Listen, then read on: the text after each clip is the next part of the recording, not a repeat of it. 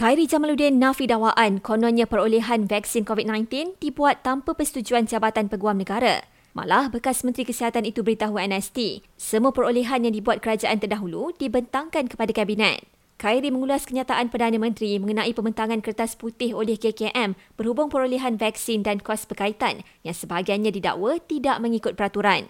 Datuk Seri Anwar Ibrahim berkata, kertas putih terbabit akan dibentangkan oleh Menteri Kesihatan Dr. Zaliha Mustafa pada persidangan parlimen yang akan bermula Isnin depan. Operasi mencari dan menyelamat pelajar IPTS yang dilapor hilang selepas mendaki bukit seorang diri di Pulau Mawar sejak minggu lepas dihentikan. Jelas polis Mersing, ia dihentikan selepas tiada sebarang petunjuk ditemui pada hari kelima pencarian.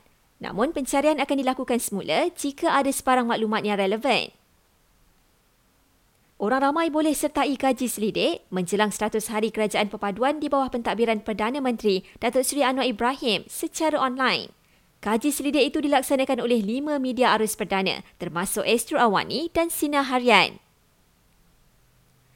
Banjir di Pahang semakin pulih apabila penduduk yang berlindung di PPS turun kepada kurang 200 orang.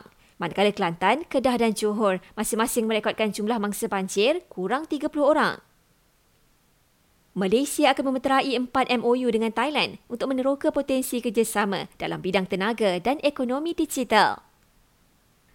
Dan jumlah mangsa yang terkorban akibat gempa bumi di Turki dan Syria setakat ini melepasi 12,000 orang.